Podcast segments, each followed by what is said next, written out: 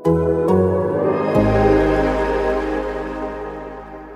today's episode of the Sixers Beat, Rich and I go over the Sixers' last three games, including wins over the Brooklyn Nets and the Orlando Magic. We talk about who has stepped up here in the absences of James Harden, Joel Embiid, and Tyrese Maxey. And then we give our thoughts on how they can continue that play when the Sixers stars all return. Enjoy the podcast.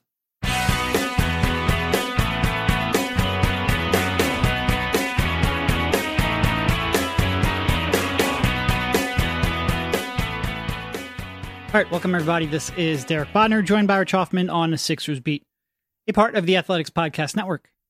How you doing, Rich? It, it has been a little while. Uh, we did a podcast real early there on Monday before the Brooklyn game. There's been a lot that has happened.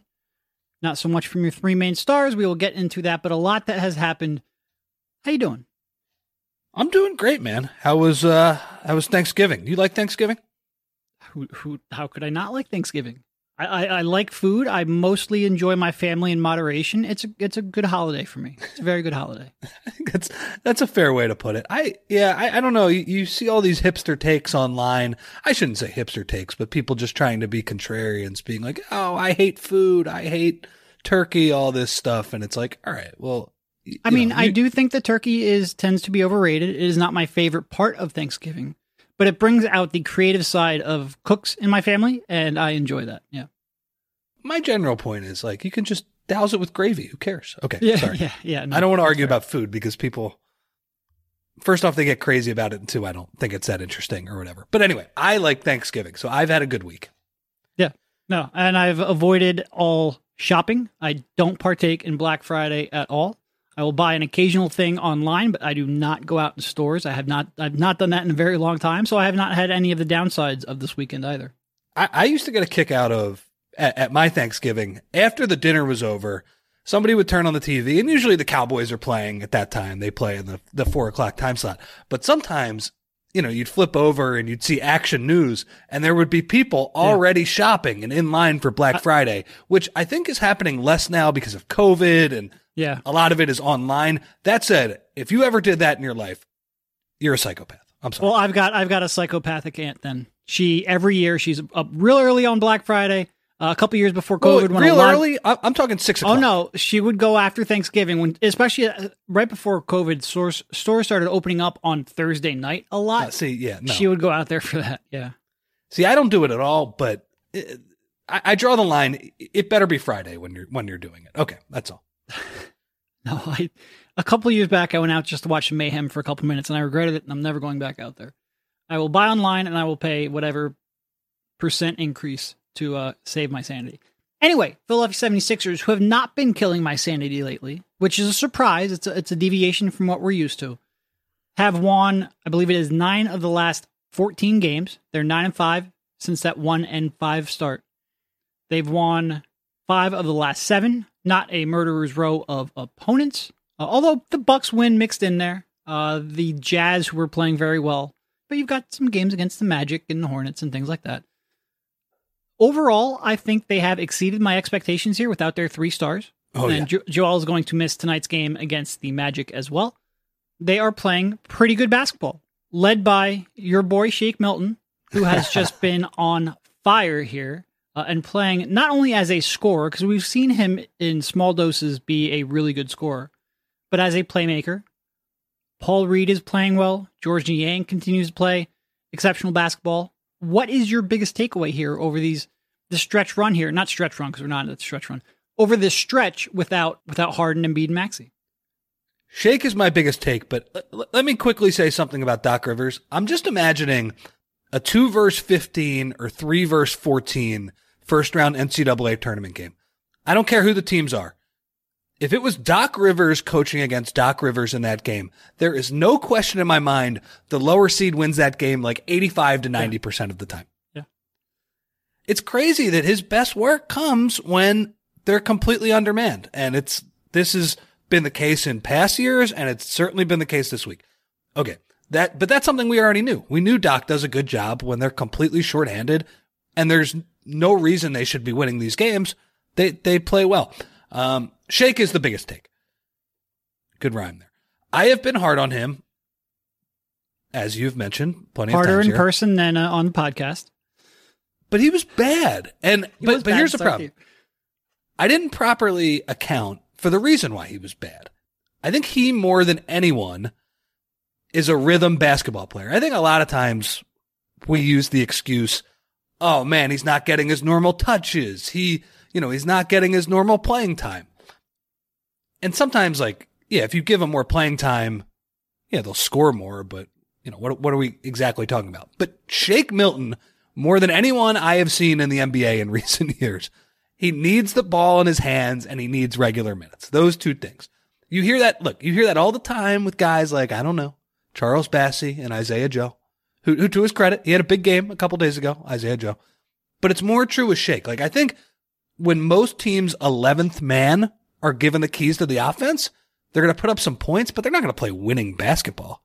Shake is actually capable of doing that for you, um, which makes the play when he's not the featured guy a little more frustrating. But that's who he is. So like when Harden has the ball the entire game, I'm thinking back to last season's playoffs against Toronto when Shake is getting cameo minutes and he's just taking three catch and shoot threes, and that's basically all he's doing. Yeah. Yeah, he can make those shots. But I feel like that happens more when he's involved in the offense. And look, Joel, he complimented his pocket passing after the uh I think it was after the Bucks win last Is that week. a, is that the same uh, press conference where he said my favorite memory of Shake was when I told him I wanted to slap him? that was amazing. That, that Which he, he left all he left off a key point. He said he wanted to slap the shit out of him. He didn't say that in the presser, but he said that in real life. what what a game that was. Do you remember? my my, my greatest memory with Shake is when I told him I wanted to slap him in the bubble. He's he's come a lot since then, or something like that. He didn't like apo- even apologize for wanting to slap him. He just said he's grown a lot. It was great. It was a fantastic Joel moment. well, that was when Shake was the starting point guard in the bubble for Right. a little while. Yep. Uh, and that also was the game where TJ Warren lit up Ben Simmons to a degree. I, I've never seen Ben Simmons get lit up like that, even now. Uh, maybe, maybe Luka got him a couple weeks ago. That was a very memorable game where Shake is wearing the headband and he is the uh, he's the starting point guard. You know, Brett Brown's last hurrah. Yeah. The uh, the other funny thing Joel does with Shake. Do you remember a couple times like I think it was last year he was talking about all the team's three point shooters and he basically was like, "Look, man, we got guys who can make threes on this team. We got Furk, we got Seth, we got all these guys." He goes, "We got Shake, even though I think he should shoot a little bit better." Basically, like he gives him a little dig every Yeah. uh, once in a while. So it's it's a funny little relationship there. But he complimented his pocket passing the other night. And Shake has those long ass pterodactyl arms that allow him to make passes, even though he's not a great athlete. Like part of the reason His pocket cre- pass isn't really coming from the pocket pass because he needs to stretch out those arms a little bit. It's a little to the side. it's very unorthodox, Yeah. but the fact that he is a six five guy with a seven foot wingspan, and you can see it on defense now, he's making some plays too. Um, he makes use of those super long arms really well. And Shake has craft with that in between game. He can finish in a variety of ways. He can finish off either foot. He's good in transition when he has a head of steam. Like he's pretty good at attacking, using those long arms to finish in a very um, efficient manner. I would say like his movements are very efficient, and he has a good knowledge of how to play in the pick and roll. So I, I think what I aired in bashing Shake for a lot of this year is that he more than any player, and you can see it in the stats. Like it's not just that his points have gone up, his efficiency's gone up. Oh, he's he's scoring. I have the stats here. He's scoring twenty point seven points over the last three games on fifty three and a half percent from the field and fifty percent from three. Like these aren't hollow numbers. To your point, they are efficient numbers. And if you look at the per minute numbers, they're a lot better. Yep. The uh like early in the season he was making these ridiculous decisions, like he was just completely out of sorts. But I, I think the the lesson here is that Shake Milton, when he has the ball in his hands, can figure some shit out. Like he when he gets into a rhythm and he gets, you know, 10, 12 pick and roll calls a game, he he is better at ramping his usage up than your normal 11, 12 man. And I think that's something he has proven throughout his career. Yeah. And besides the scoring, and the scoring's been nice, especially against the, uh, I believe it was a Nets game, where coming down in the fourth quarter, he had a couple of those real big pull up mid range jumpers uh, when they were, you know, Brooklyn was threatening to make a little bit of a run. He also had a couple of really bad turnovers during that stretch. So he was part of the reason Brooklyn was making that run, but he ho- helped hold them off with some of those jumpers. But really, it's been the, the pick and roll passing. Like I'm specifically thinking of a couple of when he had, you know, Trez rolling to the rim and he's making sort of like these bounce pass, like wrap around the defender kind of passes that I'm going to say this, and it's probably going to sound like I'm giving Shake too much credit. But legitimately, the only other person on the team that has a creative creativity to make that pass is James Harden. Now, that is not me saying Shake Milton is as good of a passer as James Harden. Don't twist it. It is that you have a lot of people real low on the creativity scale on his team. Then you have Shake Milton. Then way ahead of that, you have James Harden. So I'm not comparing him to James Harden in any way. But he has shown creativity, especially on the pick and roll, especially finding rollers, especially Montrez, that I'm not sure I ever saw him have before. Um, and maybe that's just a product of getting the ball more. Maybe that's a product of getting the ball more in a, a pick and roll heavy system and really having a rolling big man for the first time uh, in his career. Because when he was sort of like that pick and roll player for a little bit back in the bubble before uh, Ben Simmons got hurt, you know, Ben Simmons wasn't a traditional rolling big. He was sort of playing that short role there. So Trez is rolling harder. Paul Reed is rolling harder than anyone's ever played with. But I've never seen him really have this kind of creativity and timing off the pick and roll and that's been real fun to see. It's real fun to see because of the two big backup big men he would theoretically be playing with when uh, your your stars come back, and it's a skill set that they need right now, and quite frankly, I think they need going forward. Um, you know, if they are able to, we talked a lot about you have James Harden, and then you have real no other plus passers, and you have James Harden and Tyrese Maxey, and then you have no other real even lead guard ball handlers. We there's a real depth and or a real shortage of both a lack of a depth, I guess is what I was going for, of both of those skill sets. And if he can take what he's doing now and apply it into a shorter minute run when the, the Stars get back, Six would really benefit. So I guess we'll swing this conversation back to you now. How can they take what he's doing now and find some way to get some reasonable facsimile of it when Harden and Maxey come back? That's the issue, right? Because he, he has not shown that he can do that in smaller bursts or not consistently shown. He can do that in smaller bursts. And yeah, just listening to you talk with Shake, there is the outline of a playoff player where the playoffs are about what are your weaknesses?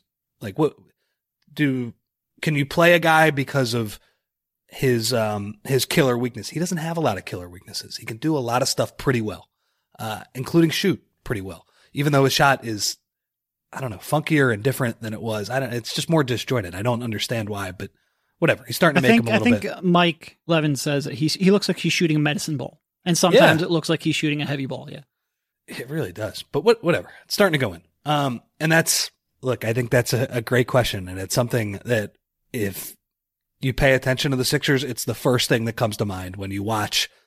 I I, I would say Shake in particular, but the combination of Shake and Melton playing so well Yeah. Notice I didn't say Milton, Milton and Melton yeah, because it's, tough. Uh, it's tough. it's tough. Uh, but watching those guys perform really well here, Almost like as I- tough as Cole Anthony. I'm sorry, go ahead. Anthony Cole. The I think the Sixers have a real question when all the guys come back. You know, uh, James Harden was second in time of possession in the NBA when he got hurt, only behind Luka Doncic, who literally has his ball in the or as the ball in his hands the entire game. It's insane and also unsustainable, even though he's Luka freaking Doncic. That's too much.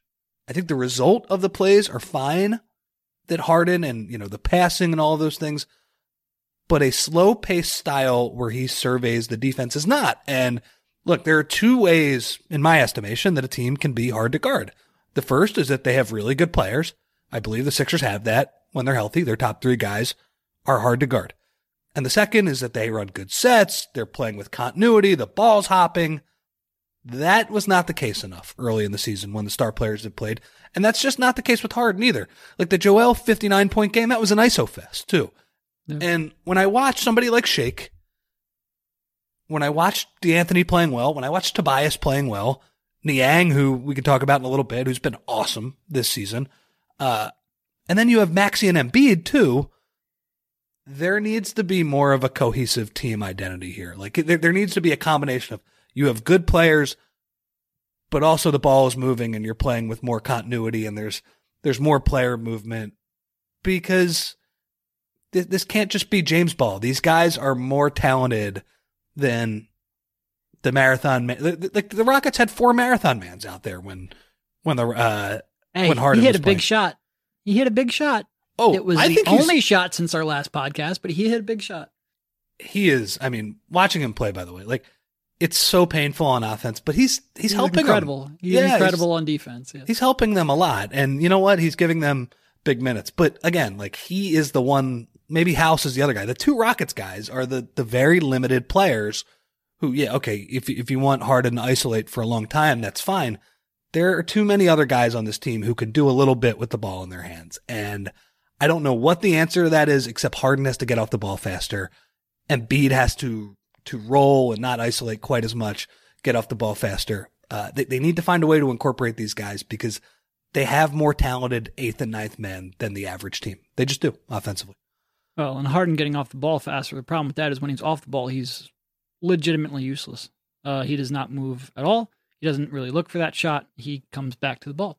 It's not easy. Yeah, I agree with you. And also, like I, now that he's feeling better physically, I don't think he's going to want to play that style. I think he wants the ball. I think he wants to be maybe not Houston James Harden, but you know more than he was last year. I think last year he willingly came off the ball a little bit because he knew he didn't have it. I think now he wants to. You know, he, he's feeling a little frisky. I don't know. We'll see. Uh, we'll, Well- see. It is. It is tough. Like I think may, and maybe Shake's role is just that you know when all your stars are healthy, he is a you know mostly inoffensive, mediocre role player, and when somebody gets injured, he can ramp up and sort of fill a little bit of that void. And I think he can even ramp up a little bit, like if Joel's out, and even if Harden and Maxey are there, you know, if you put him with Harrell, uh, you put him with Reed, and you ask him to run a couple of minutes there um, with that second unit, maybe that's how he ramps up, even when Embiid's out. I I don't know. I, I, I when everyone's healthy, I it would be great to get this version of Shake more consistently. I just I'm with you. I don't entirely know how they do it. And to be honest, like this isn't the most pressing. Like Shake could have a very small role, and they'll probably still be fine offensively for the most part because they do have that much talent. Like maximizing Shake isn't necessarily the goal, no, but you would like to bridge the gap of what he's doing now with what he was doing to start the season. I don't know. There's a balance there. He's not getting 10 pick and roll calls a game when all of those guys are healthy. He's not. It's just, it's not the best use of your resources. That said, the ball needs to find him on the weak side once in a while because he's pretty good when he gets it. Like he's okay at it. Uh, I, I would say one thing, especially for him, when everybody comes back, I would like to see him on the backup units with Joel and Embiid pretty much every minute they play together. And that's, that's probably a Milton Maxey backcourt. Maybe you play De'Anthony a little bit. I guess the De'Anthony minutes are, are something you look for, but I would like to see him play with Joel because I think he can get the ball to Joel in those pocket pass situations. I also think he's a slightly better defend. Well, he's definitely a way better defender than than Harden just because of his arms and his effort. Uh, I, I would like to see that, but Yeah, I agree. yeah, look, it's a it's a bigger philosophical question. It's it's not just really him that made me wonder. Like their their offense left me cold to start the year. I just felt I thought it would be easier. I thought they would be um I don't know. I, th- I thought their their sets and their continuity would be harder to guard after it was for a decent amount last season, and they, they need to get back to that because their their guys are proving that they're they're pretty good. I, I guess we didn't talk about the the Nets game. Um, we did not. First off, that was a great win. Like that was was, a very good one. Yeah. And, and I think more than anything, that win showed. You know, we could talk about Shake and the offense and all those things. That showed character. Especially from Tobias. Tobias coming back like that, and I forget what he had in the second half, but he was tremendous after that injury. Uh, that was a real character performance from Tobias and the team in general, for sure. And it's just like the Orlando win the other night too. Yes, th- these guys are showing that they're more capable, but they're also just showing like they're gamers. Like they, they Yeah. play hard. They're they're not giving up when they're uh they're undermanned. I know they're not playing great teams, although look, Orlando got Banchero back for that game. Also, Bol Bol is tremendous to watch, Yeah. by the way. I really I love that he's actually a pretty good player now. I know he was a decently regarded recruit before he had an injury. I didn't really buy it coming into the draft. It just I didn't see him pop like that. He's his he's really improved. He's a, a very legitimate player. that Sixers Magic game on Friday, and I assume on Sunday after you're listening to this, what what an athletic mismatch! What a what a contrast in styles. Yeah, the very small and ground bound Yep. Sixers versus the super long team. But you know what? The Sixers got some transition buckets against them. They they did a good job. Uh, but yeah, I, I think that Nets game especially, like that was a game the Nets should have been up for, and they they weren't for whatever reason. And the Sixers, I, that was, I don't know, that was awesome. I I, I guess uh, I guess we got to go over the Ben stuff. I thought the the Jordan shrug was one of the funniest things I have ever it seen. It was. And I don't yet- even like. I, I think a lot of people are like angry at him for it. like, why are you shrugging when all you did was make two free throws? Like, the whole arena was booing him. Like, I actually liked a little bit of a response from him. He, he made both of them too. Although his his shot is a little bit weirder now. it's like- worse. it's definitely worse. Yeah. And yet, even though he Jordan shrugged, you knew when the second half rolled around, the prospect of him giving some Chick fil A to the people uh, yeah. was was very likely to happen, and it did. It's it was so funny that I think the first time he got fouled, it was a bad call, and yet for I think the arena kind of booed for about a half second, and then they realized, oh wait, Ben's shooting free throws. yes. It was one of the wildest things I've ever seen. The arena got happy when the opposing player went to the free throw line on a borderline call. I've never seen that before. There was there was real palpable excitement for those free throws though. Uh, I have a confession to make. credit credit to the fans. Like I thought when he initially got introduced, I thought it was a little less than I was expecting. Then they spent the entire first half booing him every time he touched the ball, which he ran a lot of offense, so he touched the ball a lot, or at least he brought the ball up. Um, they were they were into it. I thought they were into it in the right ways. Like a lot of times Philly can make the news, and a lot of times that's you know national media sort of like nitpicking in ways they wouldn't nitpick other cities because of the reputation. But fans didn't do any, didn't give him any ammunition on this one. They were just real vocal and passionate, and I thought they did a good. I thought I thought all parties, quite frankly, did a good job. I thought Ben, in his interviews before and after the game, handled it pretty well. You know, I thought Ben actually played like I saw some people. Oh well, he's exactly the same. He hasn't grown at all. Well, if you Well- go back and listen to our podcast from a couple weeks ago, like him looking like old Ben Simmons was is a big step up. Yeah. it's a big step up. Yeah, Uh, I have a confession to make. My YouTube algorithm gives me Uh-oh. some Stephen A. This Smith. can get to some dangerous territory here. well, it gives me some Stephen A. Smith every once in a while. And I love it. Do, do, do you have like family members who just don't understand like like social media and YouTube? They'll be like, "Hey, go to YouTube and see that video on the front page." I'm like, "Dad, that's not that's not really how that works. Our front pages are different." I'm sorry. Go ahead. I'm sure I do. I, I haven't had that exact conversation, but you know, I my, my mom's pretty bad with technology. I'm sure, I'm sure she would be confused by it. Uh, but I get some Stephen A. Smith every once in a while, and he was ripping the Nets, and I was like, okay, I'm going to click on that. And look, th- there goes the algorithm again. It's just a, it's an endless cycle. Uh, but anyway, I saw him call the the Philly fans' performance on the night classy, which like, look, these are my people too, and I love Steve sticking up for Steve, as Kevin Durant calls him, on a uh, on a national stage, sticking up for Philadelphia is pretty cool. And I know what he meant. Like, it was a Nash. It could have been a national incident that people latched onto, and it wasn't.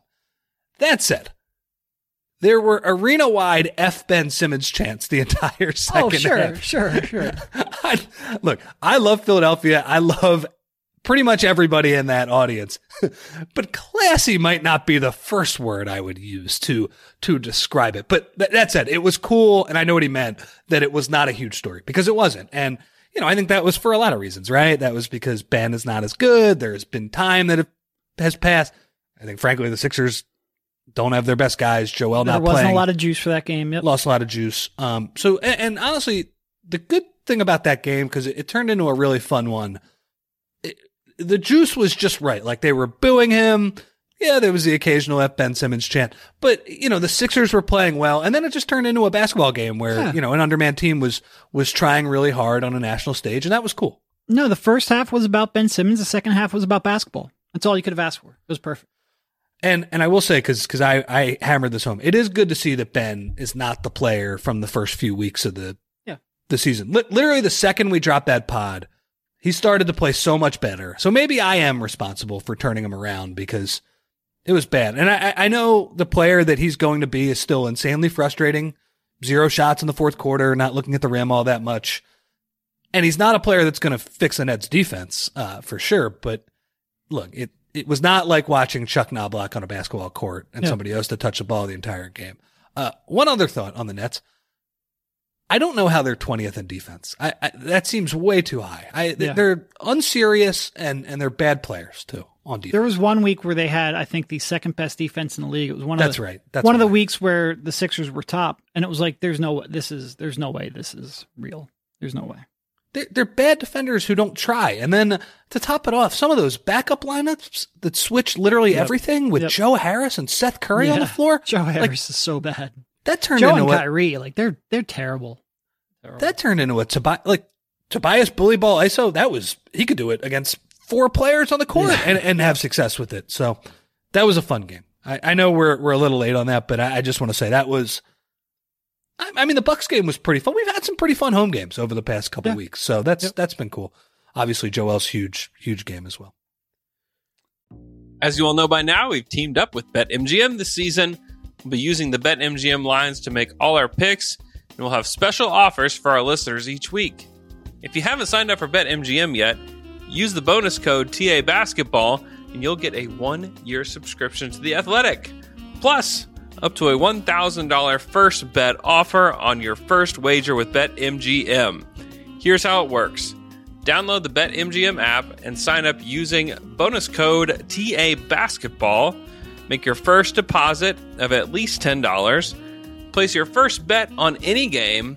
Claim your voucher for a one year subscription to The Athletic. 21 plus to wager. Visit BetMGM.com for terms and conditions. U.S. promotional offers not available in D.C., Nevada, New York, and Ontario. Gambling problem? Call 1-800-GAMBLER. In Colorado, D.C., Illinois, Indiana, Louisiana, Maryland, Massachusetts, New Jersey, Ohio, Pennsylvania, Tennessee, Virginia, West Virginia, and Wyoming. Call 1-877-8-HOPE-NY or text HOPE-NY. Call 1-800-NEXT-STEP in Arizona, 1-800-522-4700 in Kansas and Nevada, 1-800-327-5050 in Massachusetts, 1-800-BETS-OFF in Iowa, 1-800-270-7117 for confidential help in Michigan. In partnership with Kansas Crossing Casino and Hotel. In Ontario, if you have questions or concerns about your gambling or someone else close to you, please contact ConnexOntario at 1-866-531-2600 to speak to an advisor free of charge. Sports betting is void in Georgia, Hawaii, and Utah, and other states where prohibited. Promotional offers not available in Nevada and New York. Don't forget, if you haven't signed up for BetMGM yet, use the bonus code TA Basketball and you'll get a one year subscription to The Athletic, plus up to a $1,000 first bet offer on your first wager. Yeah, they've been they've been playing well at home. Outside of that that one Minnesota loss, um, they haven't really lost at home in a while, which you like to see. You like to see. All right, let's go to uh, let's go to Paul Reed. Yeah, I mean, he was a big part of the uh, the basketball being the story in the second half of that game. Yeah, I uh, I think the Nets game was probably the best game he's ever played I agree. on on a real stage. Like, you know, he'll give you. Whoa, whoa, was that uh was that was that some uh, G League shade there? Yeah, yeah, it was. Look, this is big boy, big boy basketball. Paul, we're talking about here. Uh, yeah, no, I just thought his his energy and activity, like like he's he's shown that he can do that for ten minutes. I think he had played twenty minutes, and I looked at the box score. I was like, man, he hasn't committed one foul yet, and he's been Yeah. active as hell. And it's uh, he's been awesome. I think his uh, you know what's been cool over the past couple weeks, and, and you only see it once in a while. His decision making around the rim has been Yes. really good. And I think when he's when you've seen that now, you've seen he actually has pretty good touch and body control around the rim. Like he has had a, a bunch of uh, layups where he catches the ball, spins his body completely under control, soft touch. As long as he limits himself, specifically with the dribble, you don't need short roll b-ball Paul. You don't need ISO b-ball Paul. Not to When lay he li- b-ball Paul. No, when when he limits himself, there's a useful offensive player in there, and part of that's when you're playing center. Like what you have to do to be useful on offense is a lot less. Put some pressure on the rim, you know, roll to the basket, draw some defenders, get some easy buckets. That's it. That's all they need him to do, and he will. Well, he he should play a fair amount of minutes. He should be the backup center. I think he's done enough here over the last couple of weeks where he should be the primary backup center. It should be his spot to lose. Part of that's going to be that he still has to win Doc's trust, and I think some of that is on Doc. But he has to just not make some of those preventable mistakes, so he doesn't give Doc any ammunition to send him to the bench. And if he does that, there is I'm I'm fully convinced there is a useful backup NBA center in there.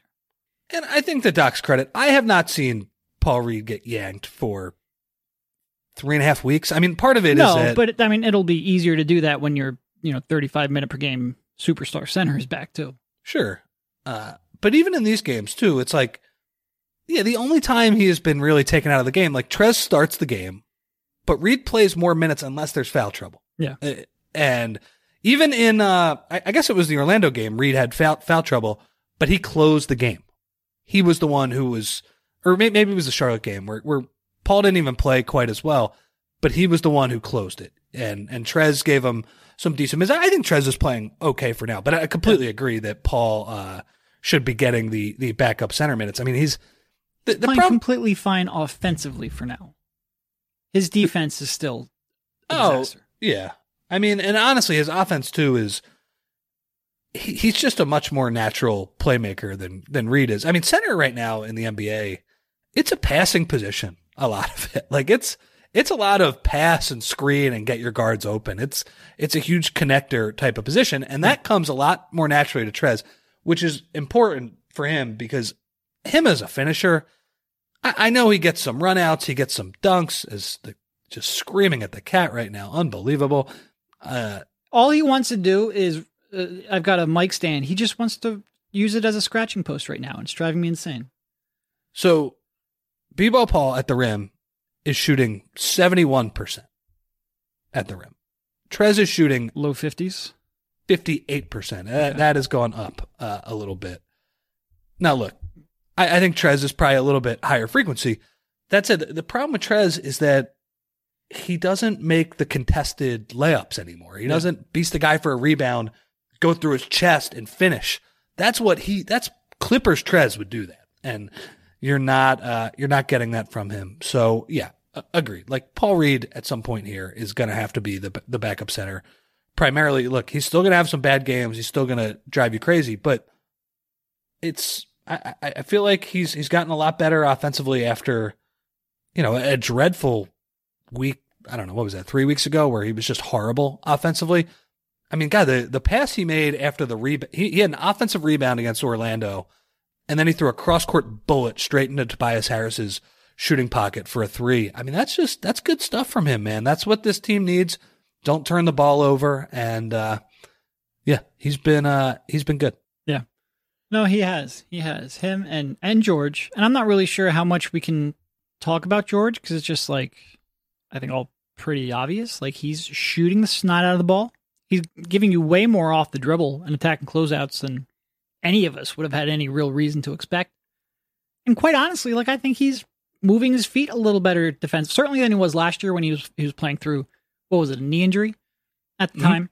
Uh, but even I think when he was in Utah, like he seems like he's and look, it's not like he's he's in perfect shape, but maybe he just got a little bit better in shape and he's moving his feet just a little bit better and he's a little less noticeable on defense. Uh, he's he's playing real well and he's obviously competing. He's obviously trash talking. When and any time period where he makes sixty percent of his threes, there's going to be like he has in the last three games. There's going to be a lot of trash talking that has come through, uh, both in person and on the broadcast. He's given them a real dose of offense, shooting, energy. He's played he's played real well. give the people free chicken nuggets give the people free chicken nuggets yeah no that was very funny when he said that in orlando i wonder if the magic guys were like what the hell is he talking about right now I mean, that, that might be the best trash talk. Obviously, he should be a fan favorite because of that. You mentioned his body. The other thing I like about Georges is like, he'll bring it up off the cuff. He'll be like, I don't look like an NBA basketball player. He's like, I, I get it. Yeah. Uh, you know, he gets in a little bit of a tussle with Ben Simmons, but because of course he is the one Yep. Who does that. But yeah, it's like you said, the, the big thing is that he's shooting 46% from three on almost 10 attempts per 36 minutes. That's, like you said, that is, in layman's terms, shooting the snot out of the basketball and also shooting 54% from the field on twos, which is close to a career high. And it's, it's, I think we've mentioned this before, but when you play this drive and kick offense, when you're undermanned and the floor is completely spread, he's pretty good at attacking a closeout. Like he can actually Yeah. get shots off. Now, sometimes he'll run into a guy on a Euro step and he'll throw up a floater and maybe it goes in or it doesn't. But That's a perfect description too, because he literally just runs into him. His foot speed's never going to win a race, and when that defender, he thinks the defender's not off, or when he thinks the defender is off guard and he's not, he runs into him. It's a good way to describe it. He runs into guys a lot though, and and he gets a couple of if the defender is not positioned correctly on a slot drive, he is so slow that he gets end ones because the ref sees that contact more easily than they would. He's the opposite of Tyrese Maxey. Tyrese Yeah. Maxey has to accentuate that contact. Georges doesn't have to accentuate it because it's like, I mean, it's like you're you're watching it in slow motion to the point where, and he makes those finishes. So he's a look, man. I I, I think obviously he's a really good shooter, and, and that is something we talk about a lot. He's a guy who talks shit, which is perfect for Philadelphia. But the other thing that has translated to the NBA and not on a huge role, it's kind of like we're talking about with Shake, not asking for Georges Niang pick and rolls here. But Georges Niang, eh, when he was the minivan at Iowa State, like he was, you know, He. They would run the entire He offense through him and he's a super skilled basketball player in a lot of different ways. And you see that. So A he- super skilled basketball player and a YMCA body. yeah, yeah, exactly. Which is why he's was what was it the biannual? Except no, it wasn't biannual. It was part of the mid level exception. Only part of it. That said, uh, kind of a steal for that contract. Like if if you're telling me you're getting a super positive regular season player for the full full mini mid level, they didn't even have to pay that for him. So he's he's been really good for them. So we're not getting a reprieve yet on the injury front for Sunday's game, as Embiid, Harden, Maxey, and Thybulle are all listed as out. We don't really have a true update on Joel Embiid. The initial diagnosis was he missed those first two games, uh, the Brooklyn and Charlotte games, and then be reevaluated. We haven't necessarily gotten a full fledged uh, release on that reevaluation and how long you can expect him to be out. He has obviously now missed one more game and another one coming up here with that foot sprain. So I don't, and I think Maxey is probably what maybe about two weeks away, and Harden probably at least another week, maybe another two weeks. So we've still got some games here to to tread water, but hopefully the reinforcements are on their way soon. They've done a pretty good job here of holding the fort while that happens. Yeah, Is there any, as we kind of close this off, is there anything you're really looking for here in this this upcoming stretch? We've got obviously or- the second in Orlando here um, on Sunday, Monday uh, in Philly against Atlanta, and then the Cavs, Grizzlies, and Rockets. Two two pretty interesting games there against the Cavs and the Grizzlies um, before the schedule gets easier once again. Yeah, I, I, you know what? Honestly, like more of the same of what we're talking about, but it's really just about holding the fort. Like the Sixers probably, you know, the talk of the one seed eh, that that looks like it could be hard just because of the injuries and how well the Bucks and the Celtics are playing, but they've had a really good week even before tonight's game against the Magic. Like to go 2 and 1 against this schedule this shorthanded is that that's really good. And honestly, the one game they lost was Charlotte. That was a schedule loss. They couldn't Yeah. make any threes that night. They didn't And play they really horrible. like they came out on fire in the first quarter, and then just progressively, like you could see the legs just go. Like every even corner three, short threes were coming up short. They had nothing left. Tobias and Georges just short the entire night from Yeah. three, and that's like, look, that's okay. I, I thought Doc to his credit after the game, he said like, look, I'm I'm okay with how we played. Like that's that was a team that was rested, and we weren't, and we couldn't make any threes. I, I will say the Sixers, their Jedi three point defense though is is Yeah. getting pretty absurd. I mean, we're they're at like thirty one something percent for opponents. Like the league average is like thirty five. It's I don't know. It's they- they've been pretty fortunate with that, um, and we're getting to be a quarter into the season. But honestly, man, just just the goal has to be to keep treading water here. Just keep figuring out ways to to scratch out a win or two. Uh, look, they, they are ele- they are ten and nine right now. Let's say they win tonight. If they get to eleven and nine with Embiid playing twelve games, Harden playing nine games, Maxey they played playing together? Maybe like five. yeah, playing 15 games, that's okay. Like that's you're probably not going to get the one seed, but that's a, a decent job holding down the fort while you, you freaking have a, a million key injuries at the same time. So that that's all it really is. And you know, th- there are some lessons that they can learn, but really, it's about getting a result. And and they've done that well so far. It would be massive if they could get this one the night against Orlando. That would be that would be pretty big. Who knows? It's it's hard. Like they they they have a pretty small margin for error, and they've done a great job considering that being the case the past week. Yeah, and I think you know I think their goal is when Joel and let's say Joel and Harden because I think they're the two that will come back the soonest. when they get back, be 500. And if they can do that, they're in pretty good spot. And you've got, like you said, one over 500 right now. You've got one against Orlando. That's winnable. One against the Hawks. That's probably tough, but it's not impossible. Like if you can beat if you can beat the Nets, you can probably at least compete against the Hawks. And then you've got okay, Cavs, Grizzlies, tough games. Rockets, Lakers, Hornets again. Like you've got some winnable games, and then it gets tougher again uh, You after should- that. I, Joel should be back by that. Yeah, Joel should be back. By- Harden by should be back. Harden yeah. could be back by the time you get to you know, yeah. Yeah. by the time you get to the next homestand. So they have a chance here to be 500 by the time most of their key players come back. That's a that's a that's a really good job. That's a real good job. And it's like I said in a tweet the other day. You don't you're not going to win a championship by beating Orlando in November. But that's a real good win just to keep yourself afloat, keep the the mood around the team good, keep you competitive in the standings and build up guys' confidence that they can maybe step into a bigger role. And if they can continue to do that here and and be around or above 500, that'll be a good stretch. It'll be a good stretch. Completely agree. Yeah. All right. I think that will just about wrap it up. Thank you, Rich, for jumping on, and we will talk to you soon. See you, man.